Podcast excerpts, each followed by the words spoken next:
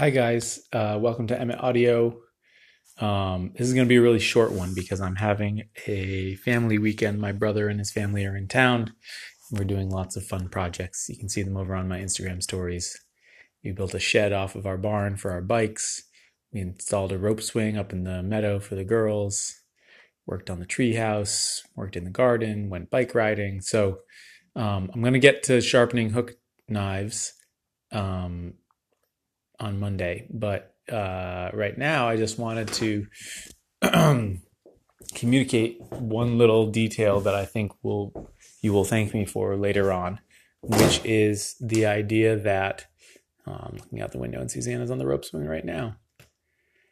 When you are at your chopping block preparing axes, uh, I'm sorry, preparing spoon blanks. I'm tired. Um, take the time to segregate, pick up all of the chunks of stuff. I burn it. I have a whole bunch of milk crates. I just fill them up and, and burn them. Um, but at least chuck them to one side because when it comes time to shovel out your wood chips, and I use, excuse me, I use a manure fork for it. I find it works the best.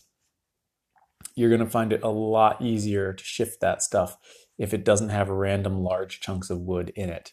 Trust me, because I didn't used to do it. And today, when I was getting a bunch of wood um, chips to fill in the base of the new bike shed to lift it up off the wet ground, I went down through all this beautiful, easy to lift stuff that I had taken the time to do that for. And then I hit a layer where I hadn't done it, and it was like hitting concrete. I had such a hard time. So, Take the time to pull out all the chunks, and you will thank me later. Thanks for listening.